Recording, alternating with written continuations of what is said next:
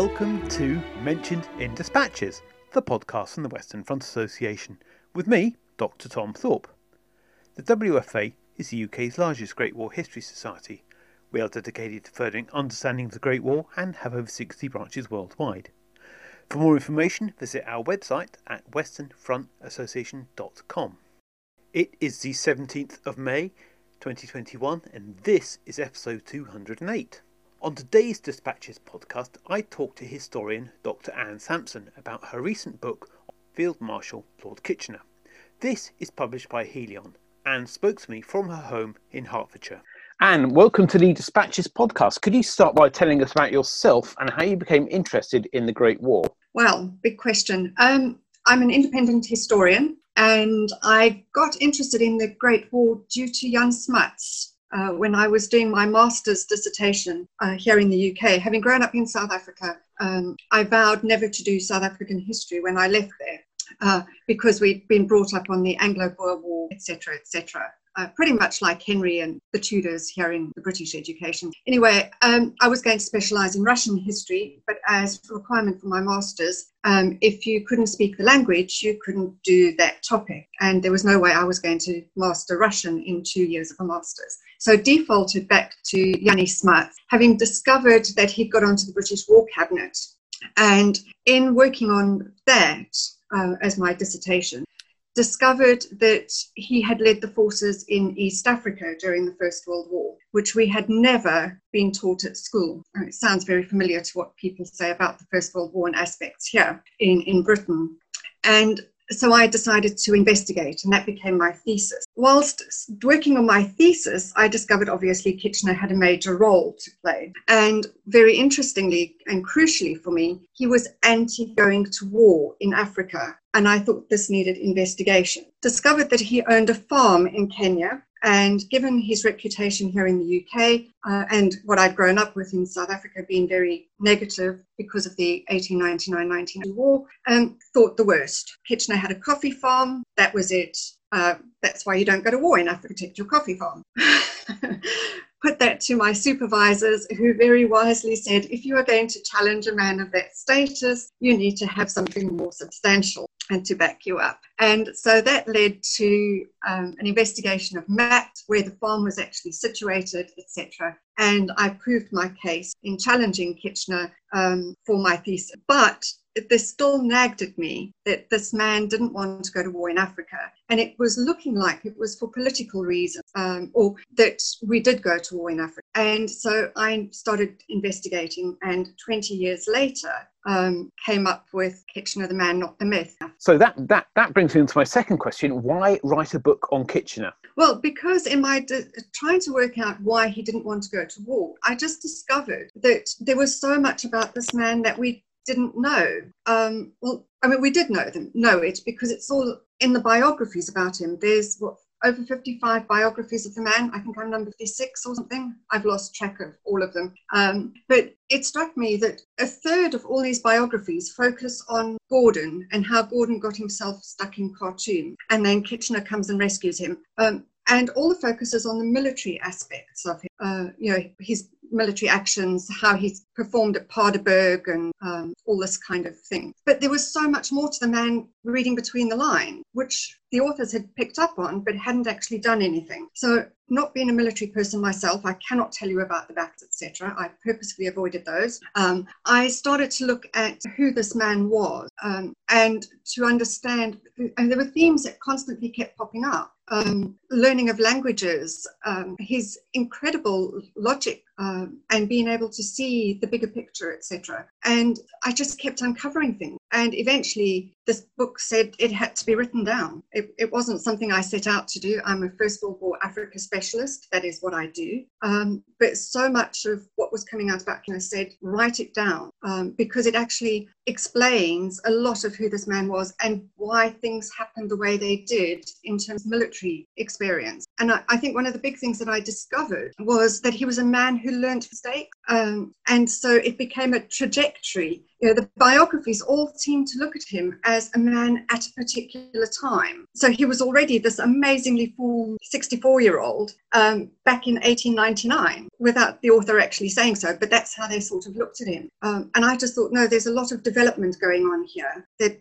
fascinated me um, and how he grew into this man who had just such a wealth of knowledge, insight, etc. And I thought that needed to come to the fore. And uh, along the way, it answered a lot of questions about South Africa, etc. as well. So yeah, that's how Kitchener came to be. So could you start by giving us a brief overview of his long and distinguished life? Yeah. Okay. Um, I've actually written down all the dates, etc. Because I'm not a historian of dates.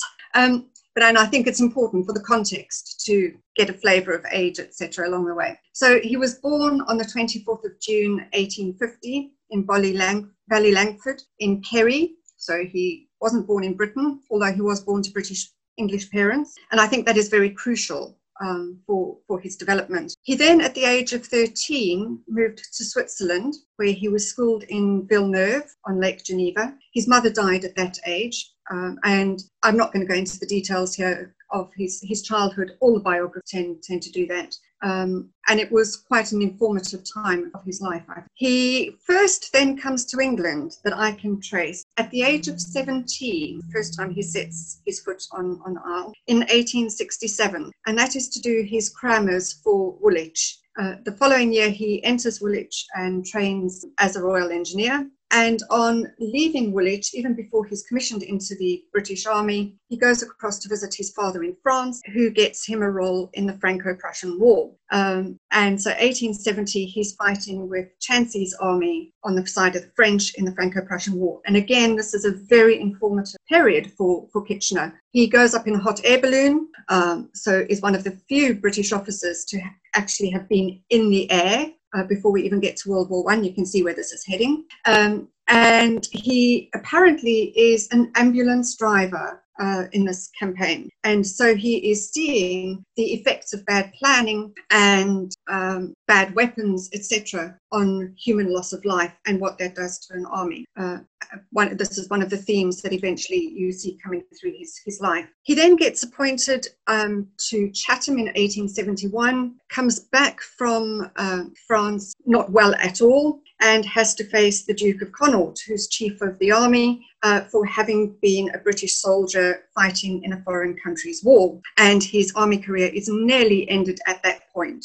Uh, the Duke gives him a severe reprimand and then says to him, If I'd been you, I would have done the same thing. Um, and I think this is another one of the traits that we see coming through Kitchener later on, where he becomes a very uh, harsh disciplinarian for certain things, but underneath he kind of gives a, a wink or turns a blind eye um, to, to certain behaviors. So if it's going to be something that is going to hit the, the press or cause an issue with discipline, he takes the Duke of Connaught's harsh line. Otherwise, he understands where the youngster is coming from and says, don't do it again. Uh, but carry on. Uh, and there, there, are a number of instances in his life around that. Um, so that's all out of the Franco Prussian War experience. He then goes on to Chatham for a, a year or two and is then invited to Austrian maneuvers uh, in 1873, where he dines with the Kaiser, another important trajectory there. Um, one of them being that he can actually speak German and French, so he's able to communicate locally. Comes back to Aldershot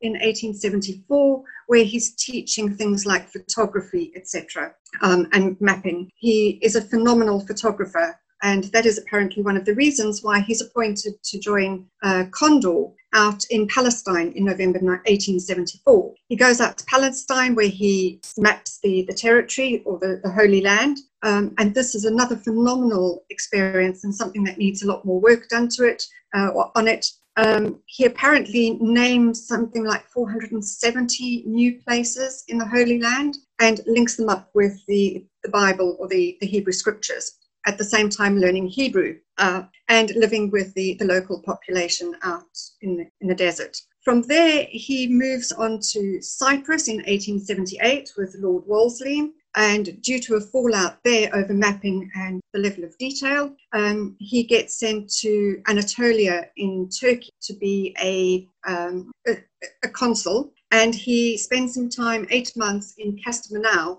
uh, in 1879 there, where he learns Turkish as, as a language. And I don't, I don't know if um, listeners you know, you know, and just realize that in learning a language, you actually learn about the culture that you're living with and learning about. So he's become very culturally astute, even by, by this time of his career. Um, Wolseley gets sent out to South Africa to deal with the Zulu wars, etc.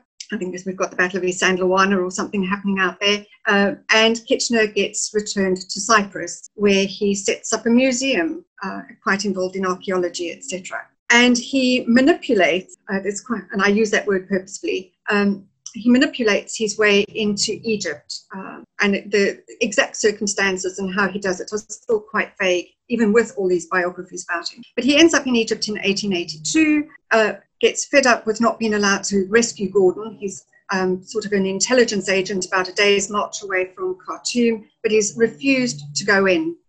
Being very upset, Wolseley is then bringing him back to London and wants to send him to Ireland to count tents as punishment. Um, by this point, Kitchener has learned and or been taught uh, by Pandeli Ralli how to use a network. And so, using his network of Lord Salisbury, Prime Minister and Foreign Secretary, um, he gets sent to Zanzibar in 1885, where he is on the Boundary Commission with Germany and France to determine where British and German East Africa um, is going to be divided. And as far as I know, this is the only boundary in Africa to have actually been walked before it was determined. Um, Kitchener didn't make friends there because he spoke Arabic and mixed with the locals and happened to annoy the Germans and the French um, by his trying to stick to fairness and make sure that the Sultan of Zanzibar's territory was recognized as well. Um, in 1911, apparently, when he went back to Africa, the local Arabs uh, remembered him and met up with him and had a good party, uh, or so to speak, um, in, in the area. So he made good friends along the way. Back to Egypt, uh, where he avenged, revenged Gordon, and then to South Africa in 1900 with Lord Roberts um, to 1902. From there, he moved on to India uh, to work with Lord Curzon uh, from 1902 to 1905 when the two of them fell out and Curzon resigned, and continued on in India longer than his stay, uh, partly because the Liberal government uh, didn't want to rock too many boats and think, get the public thinking that they were undermining Kitchener. He stayed until 1909 with Minto as Viceroy. Morley was Secretary of State for India. That plays quite a big part later on. Um, well, immediately, because Kitchener is then unemployed in 1909.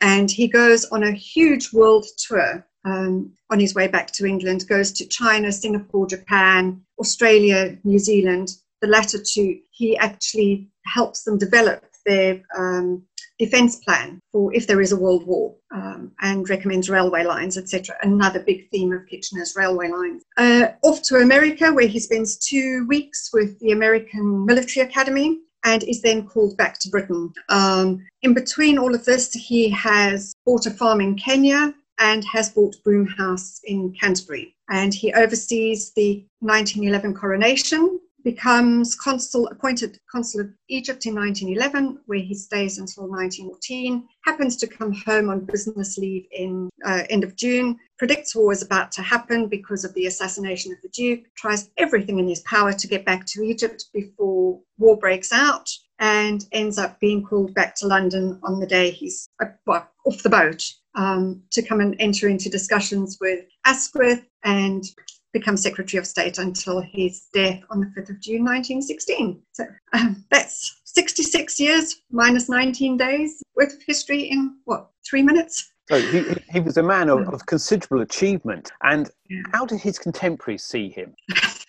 right, quite a mixed bag. Um, so his seniors, I think it's, it's quite worth looking at some of his seniors. Wolseley, as I mentioned earlier, did not like him at all. Um, Brodrick, um, Secretary of State for War after the 1899-1902 war, has a pretty good handle on, on who Kitchener is. He, he understands him and actually says to him, no matter how much you try and avoid the War Office, you are going to have to go to the War Office at some point. Um, and, and, Brodrick is with him all the way through at, in stages from Cyprus, Egypt, um, etc.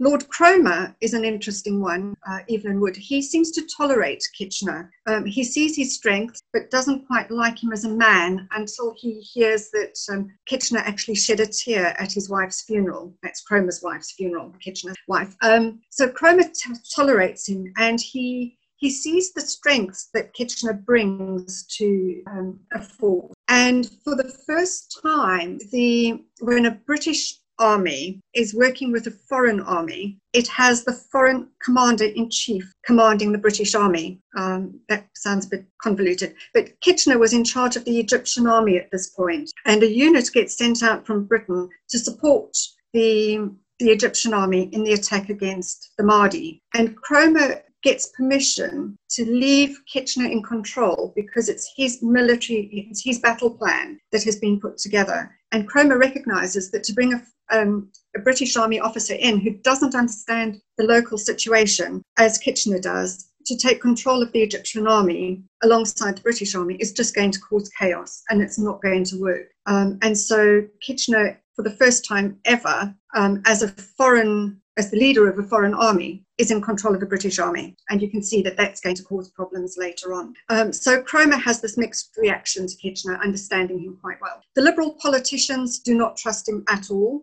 uh, Morley in particular. Uh, Secretary of State for India, and Lloyd George cannot stand him. And that obviously plays out in the First World War. Minto, who becomes Viceroy of India, has a really good understanding of Kitchener as well. The two work phenomenally well together to the extent that Morley thinks that Kitchener has Minto under his thumb. Uh, so you can, yeah, it, it's really interesting interplay here. And obviously with Lord Curzon, we have the, the power struggle. Uh, I do not get involved in the battle of who is right and who is wrong. Um, I look to see rather what Kitchener learned from the process or took away from that encounter um, rather than trying to understand the complexities of the Indian Army and the power struggle. In terms of his fellow officers, um, and here we're talking about the likes of Haig, French, uh, Kelly-Kenny, etc. Um, I think there's a lot of jealousy. Uh, Kitchener's promoted over them, um, Cromer's case in particular. Uh, Roberts as well put him above 42 other senior officers in the, the South African War, 1899 to 1902. Um, he's and I think there's also an element of this that Kitchener is not of the establishment. Um, he hasn't been educated in Britain, gone through the public school system. Um, he's a royal engineer, uh, and at that point, royal engineers were not meant to get very far by all accounts. Um, and he ends up contra- uh, commanding a cavalry unit. And there's a lot of comment about him not knowing how to use a horse or, or ride a horse, um, and his horsemanship is very bad. And I can only put this down to the fact that he hasn't been through the cavalry brigade in, in England, um, because in Cyprus and elsewhere, he's training his own horses, he's winning horse races himself, horses that he's trained, um, flats, jumps, you name it, Kitchener is doing it. Uh, so there does seem to be a, a, lot of jealousy. But I think that stems from the fact that they don't understand him. Um, his whole cultural upbringing has been quite different to theirs. Uh, he much prefers the local population, relaxing out in the Egyptian market, um, speaking the local languages, etc. And he doesn't participate in the um, the social life, particularly in Egypt, uh, where he has seen the negative effect of affairs a lot of his men apparently um, ha- had breakdowns or committed suicide because their wives were found to be affairs, etc., in the Egyptian clubs. And he just didn't want a part of that. So he stayed away, which meant he remained unknown to the men he was working with. And that causes people to misinterpret, etc. So that's his fellow officers. Um, in terms of rank and file, again, slightly mixed. But overall, the verdict is that they trust him with their life. Um, they might not like him, he might be harsh, he might be rigid, um, but he understands them and they know that he's not going to put them into any situation that they can't deal with. Um, and he's not going to be prepared to do himself. And he also gets his hands dirty if required. So there's a lovely story of him actually um, mucking in and helping rebuild the railway line in um, outside Khartoum once it had been washed away. And they did that within a week, him with his, his spade.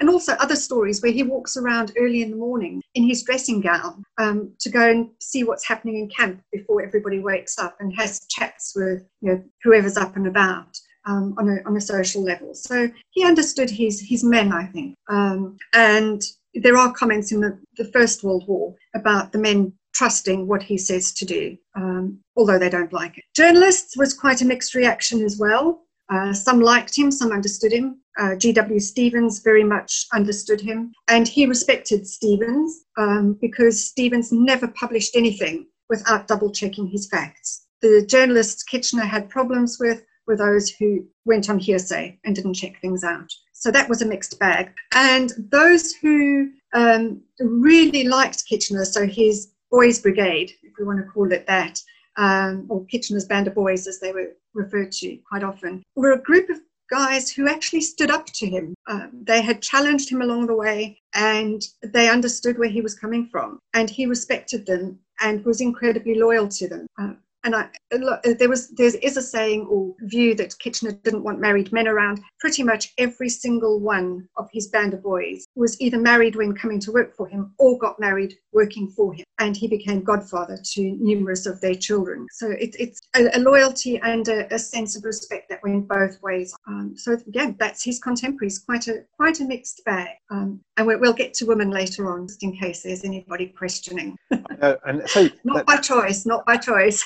so that brings us on, on, how how he's perceived by contemporaries today. Now we know the poster, and you know he has been said he's not much better than the poster. And the poster is in my room as it's looking down at me now. But so how how do we view him today? Right. Oh, interesting. Yeah, the poster was um, oh, Asquith's wife, she said that he was no better than a poster. Uh, and, and little did she know, yes.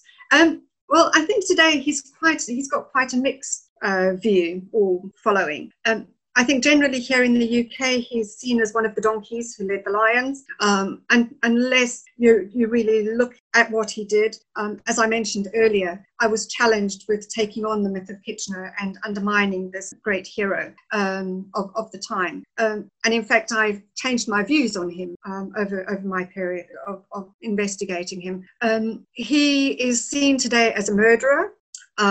Of the the boys in World War One, Pals battalions, etc., but also of the 1899 to 1902 war. Um, and I understand that there is a nurse Kent who is calling for the removal of his statue there um, because of his murder of women and children in the 1899 to 1902 war. Little does she know what all this man actually achieved and how he's perceived and what he was doing um, during the war to actually try and make this better. Um, so he's got a very negative reputation over what we call the concentration camps in South Africa and farm burning, and that has permeated here uh, in the popular realm. Um, in South Africa, he's got a very mixed reaction as well.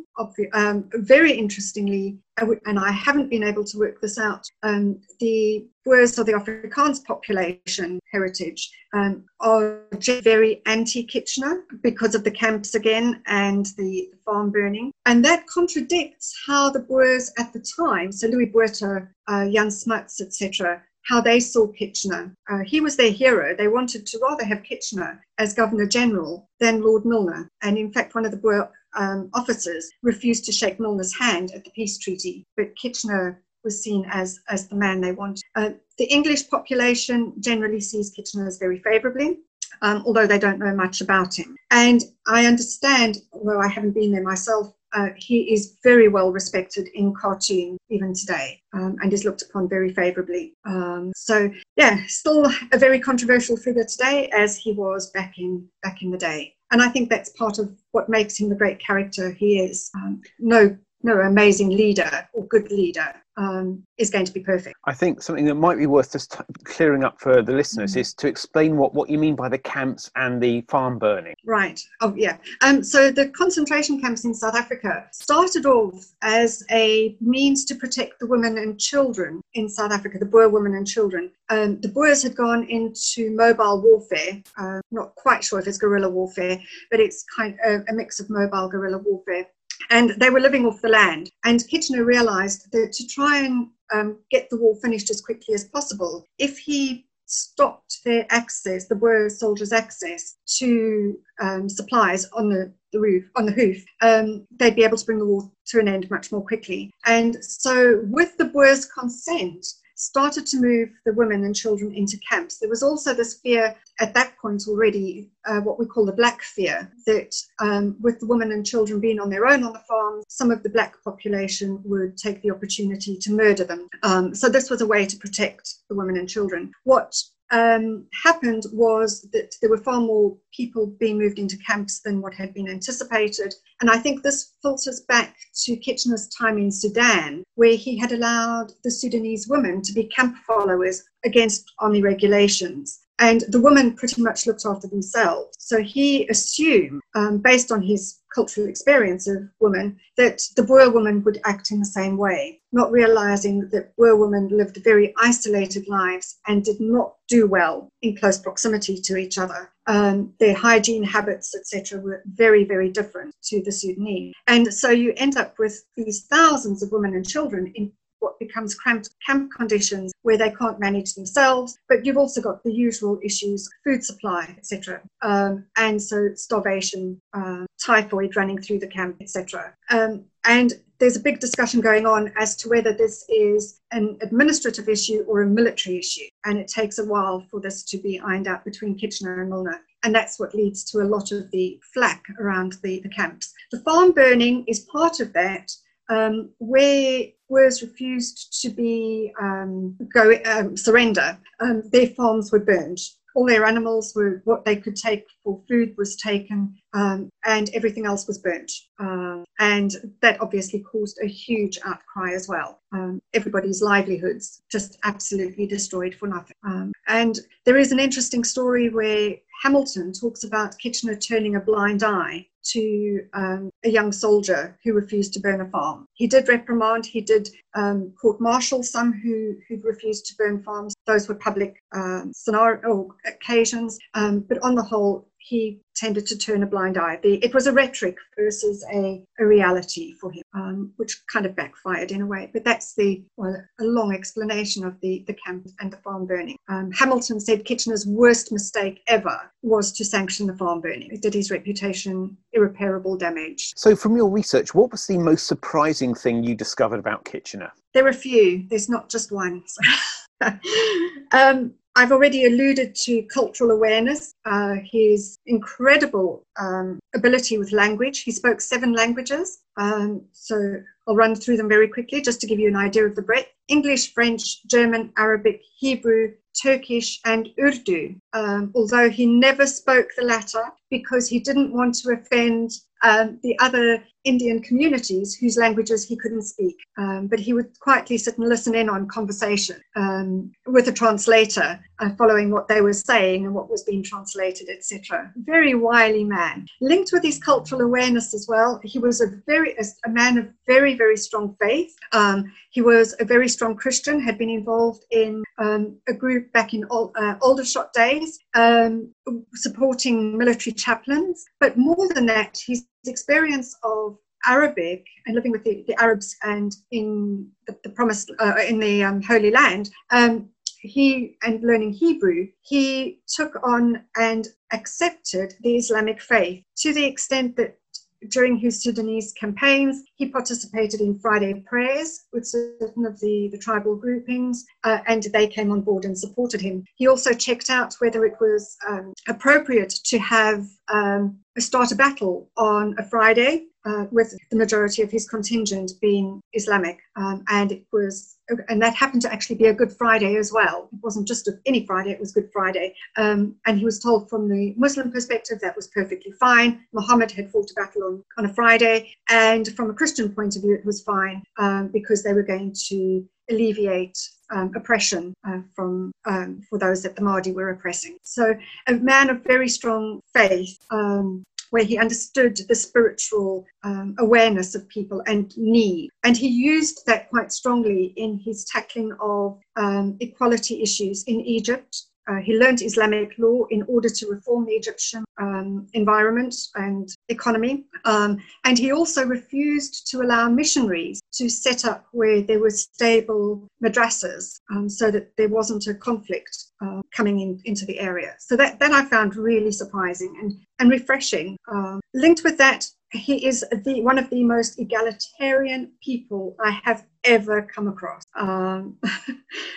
Yeah, uh, it seems almost hard to believe when you see the poster. Um, but he, apart from the cultural aspect, there are three women who come to mind on this and who speak about it quite strongly. Mary Curzon, the Viceroy's wife, who was American, um, she talks about Kitchener turning her from being a viceroy's wife into a political wife. Um, she became aware of politics, of her own abilities. She worked with Kitchener to improve the health of the Indian Army and of the Indian population. Um, and Kitchener, unlike Curzon, um, recognized the importance of the 4th of July for her uh, and had a, a special dinner with an American flag. Uh, so Mary Curzon is very, very favourable. Kitchener did a lot to try and alleviate the issue between the two men, but failed. And interestingly, when Mary gave birth to a daughter, Curzon was quite upset, and it was Kitchener who mediated between the two um, in terms of the, you know, the, hereditary issues around not having a,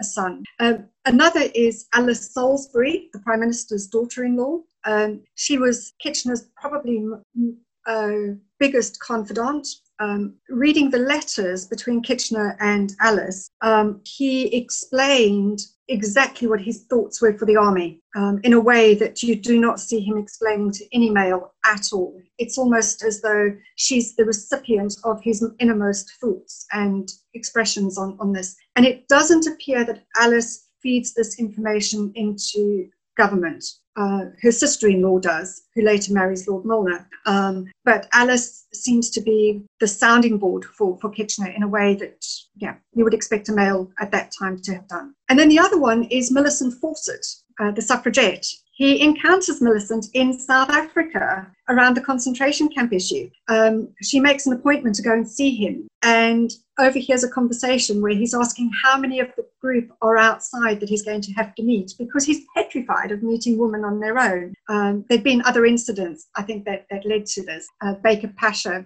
uh, being one of them, he's uh, experienced. But he's absolutely yeah, petrified of meeting Millicent. Um, and they have what she calls the most equal and productive meeting she's ever had with somebody of that level ever, um, including British politicians back here in London. Um, and after the meeting, Kitchener actually invites her and her colleagues to come for dinner, uh, which is quite an accolade in at that time. Um, and so all I Alice doesn't say because she doesn't speak out publicly, but Mary and Millicent are both very much of how Kitchener speaks to them. I think Mary actually says Kitchener spoke to me like a man. Uh, he treated me like a man and understood where I was coming, uh, rather than talking down to me. Um, and so they are very much for show this egalitarianism, and there is so much more of it as well. I should point out here that he has an issue with his um, niece, who happens to be Fanny Parker, the, the other suffragette, or another suffragette, I should say, um,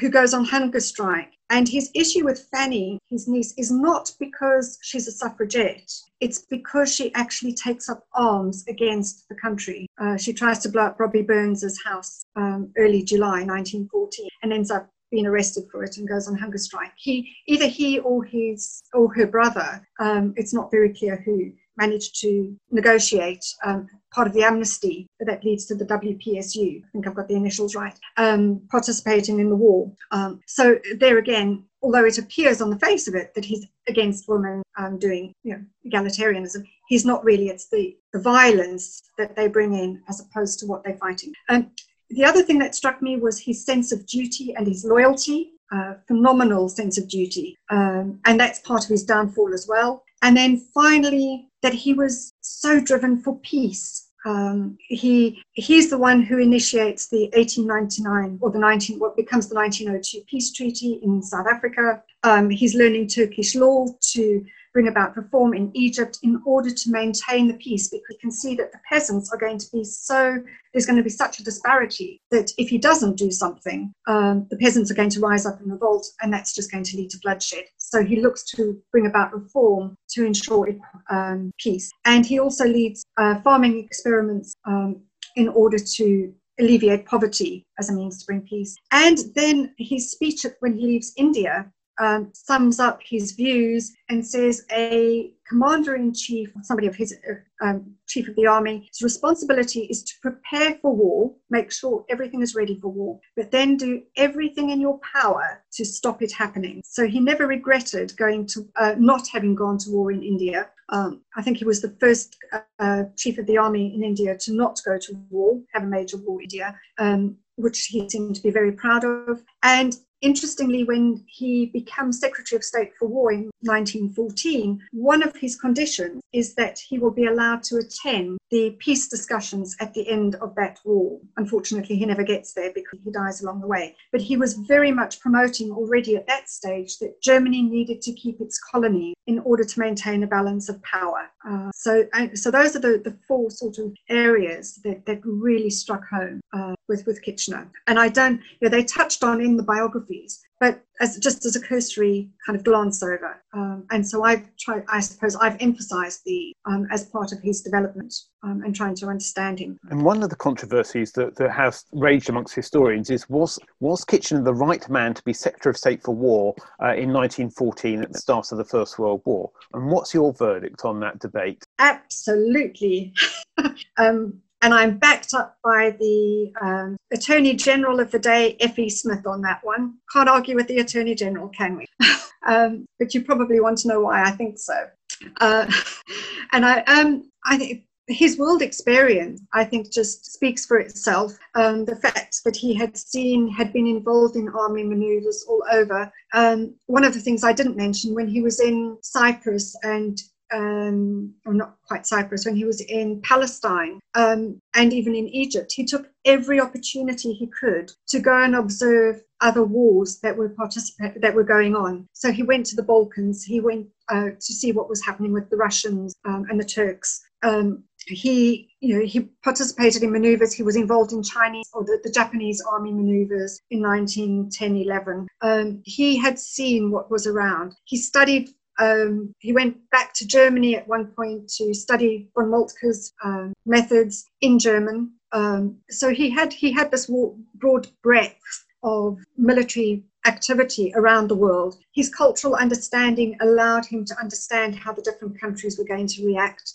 Um, he met with, you know, he'd had dinner a number of times with the Kaiser um, and other sort of high ranking officials across the board. Um, he was an amazing administrator. That was one of the reasons they'd sent him to Anatolia. Uh, his role in Egypt, uh, in India and in Egypt both showed his administrative, and the Red Sea Littoral all showed his administrative ability. Um, he, obviously, he made mistakes along the way, but you know, um, overall, I think he had the good balance between the two. And then he also had the personality and standing with the British population across the spectrum. Um, one forgets that it was Lord Northcliffe uh, who was pushing for Kitchener to be made Secretary of State for War. Uh, Northcliffe was then later involved in his decline. Um, but there are about five, I think, sort of big names, all vying for who convinced Asquith to appoint Kitchener as Secretary of State for War. Uh, and that includes Milner and Chamberlain. Uh, so, so people who were quite anti, and if you look at their histories, um, not very favourable, were pushing for Kitchener Secretary of State for War. So, yeah, he, he's, he, um, his ability, I think, to to see what needed to be done on a grand scale. And I spoke earlier about his um, his logic. His he he had a very mathematical kind of brain, which worked well with him mapping. And I think he could see the how the war was going to pan out in that kind of way and everything that needed to be done in order to get there. The problem was he didn't articulate it in a way that others understood. Um, and this is also where his mistakes uh, some of his perceived mistakes come to the fore. You know, he's seen as very controlling. Um, however, if you look the, at the detail, he only controlled where he didn't trust the person filling the post. Um, and people also say, well, yes, he definitely should have become Secretary of State for War because he was the only one to predict it was a long war, or it would be a long war. Um, interestingly, his logic for predicting it was a long war, or was, was going to be a long war, was because the Germans went on the defensive so early. Um,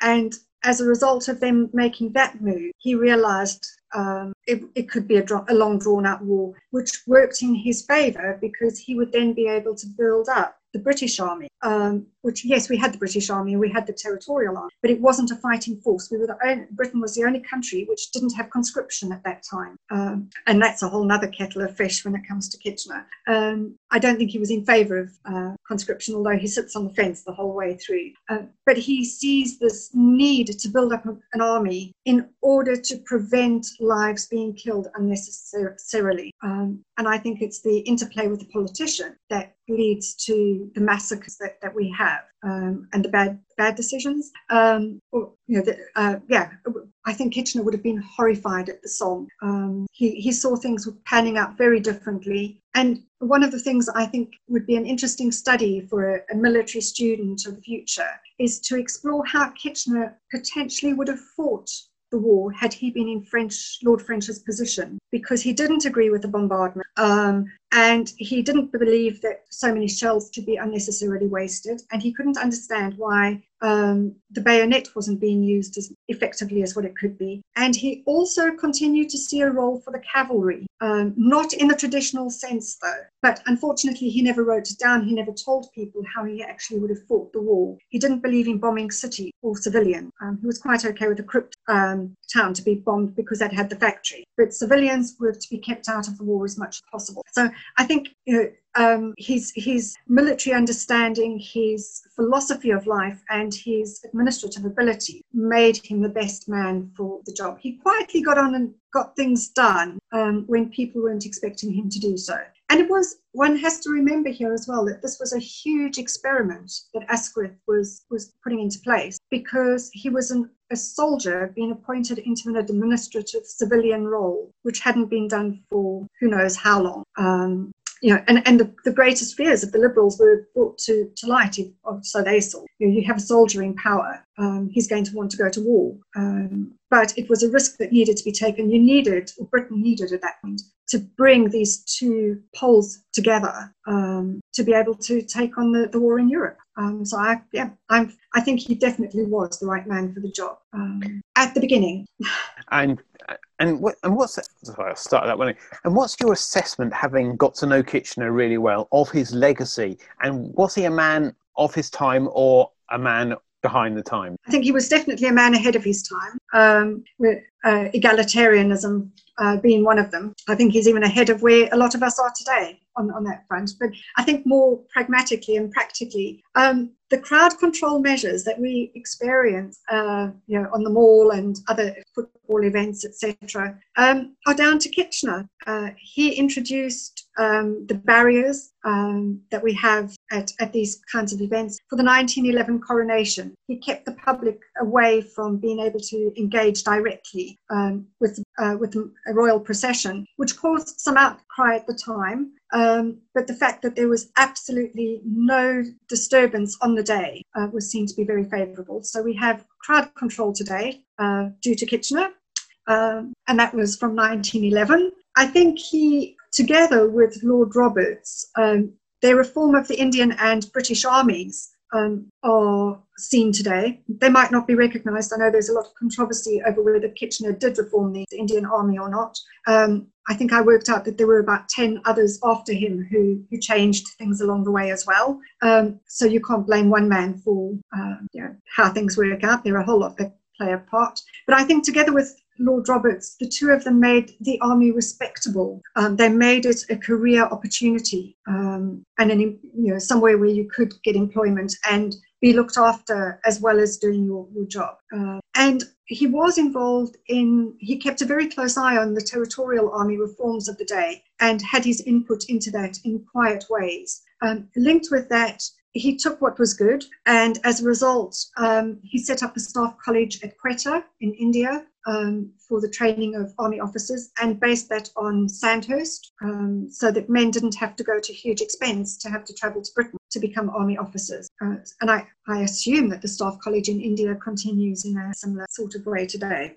Um, and his other huge big legacy um, is education. Uh, the University of Khartoum has Gordon College, which he's founded in memory of Gordon. And legacy for himself, um, they built the, I think it's eye hospital um, in Khartoum in, from 1916. And that is now subsumed into the University of Khartoum as well. And then there's the Kitchener Foundation, which continues over 100 years later, still fundraising and supporting students across the globe. Um, and Lady Emma Kitchener, uh, who I refer to as K4, in the, the, higher, the ranking or the um, descendancy, uh, is patron of, of that. Um, and ahead of his time, absolutely, in terms of you know, education, uh, seeing how that would change and bring about egalitarianism. Um, he was also one of the things that caused him trouble was wanting to use the local force. And here i'm talking about the local african forces um, in his army. So he trained the egyptian army as earlier mentioned and he had them play a leading role. He and wolseley fell out in cyprus because he wanted to um, form a cypriot army which wolseley objected to.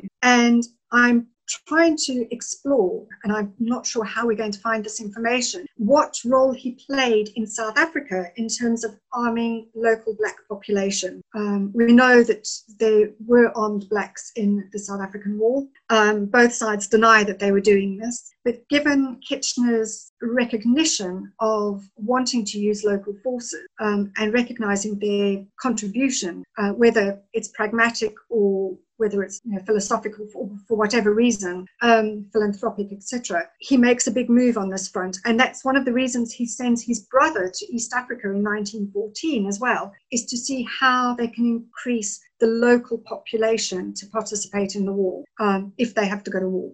Uh, and then I think again, he's ahead of his time in terms of wanting peace and wanting to keep the balance of power, um, which he was very much for um, at the end of the First World War, even though he didn't get to see that. I think we could do with him now.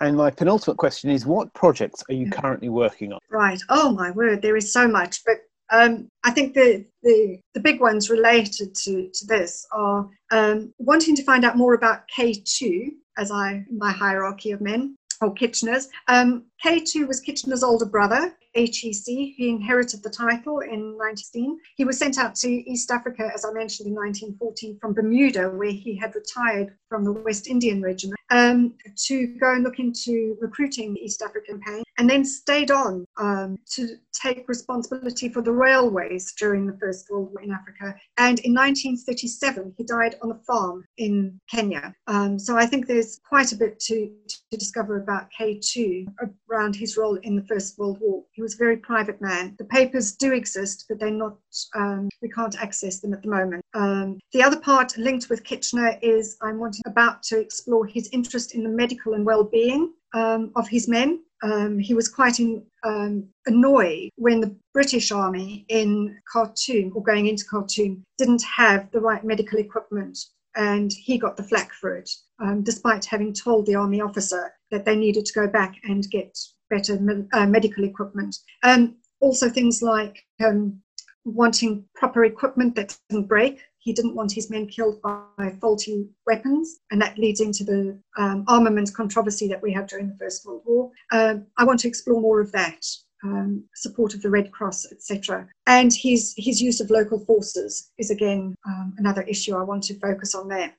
And alongside that, going back, well, I mean, this is all a diversion from my main work and my main interest, and it all feeds into that in a way, is um, the diversity of the African campaigns of the First World War. Uh, I think a lot of people think that you know we've got all these, we know what happened in East Africa. Um, no, we don't. Um, I've been working on this campaign now for 20 years, and I keep bringing up new stuff pretty much every time I open a doc. Um, so watch the space in terms of what's coming up for World War One in Africa. Um, yeah, so not much to do. And linked to that is where can people people where can people find out more about your work on, on the First World War in Africa and also your current book that we've been discussing today? Right. Well, let's start with the current book. Um, more is available through Helion, H E L I O N dot co dot UK. Um, they also have a, a, blog that I did on um, from pariah to, to hero um, on why I looked at Kitchener. Um, then on the Great War in Africa, I run the Great War in Africa Association, which can be found at gweaa.com. Um, and that is a hub of information. So I put out a monthly newsletter on that uh, of things that we found of interest. Um, and it's got bibliographies, it's got lists of people who were involved in First World War male, female, child, enemy, um, ally, you name it. They're, as we get them, they get added to that. Uh, so it's all there. And then I have my personal website, uh, which has a weekly blog um, and other bits. Uh, the Samson's Ed Historian wordpress.com. Easiest way is uh, Google or whatever search engine and Samson Historian, and it should come up. So I think those are the main places to find. And thank you very much for your time. It's a pleasure. Thank you. Thanks for the interest. You have been listening to the Mentioned in Dispatches podcast from the Western Front Association with me, Tom Thorpe. Thank you for all my guests for appearing on this edition.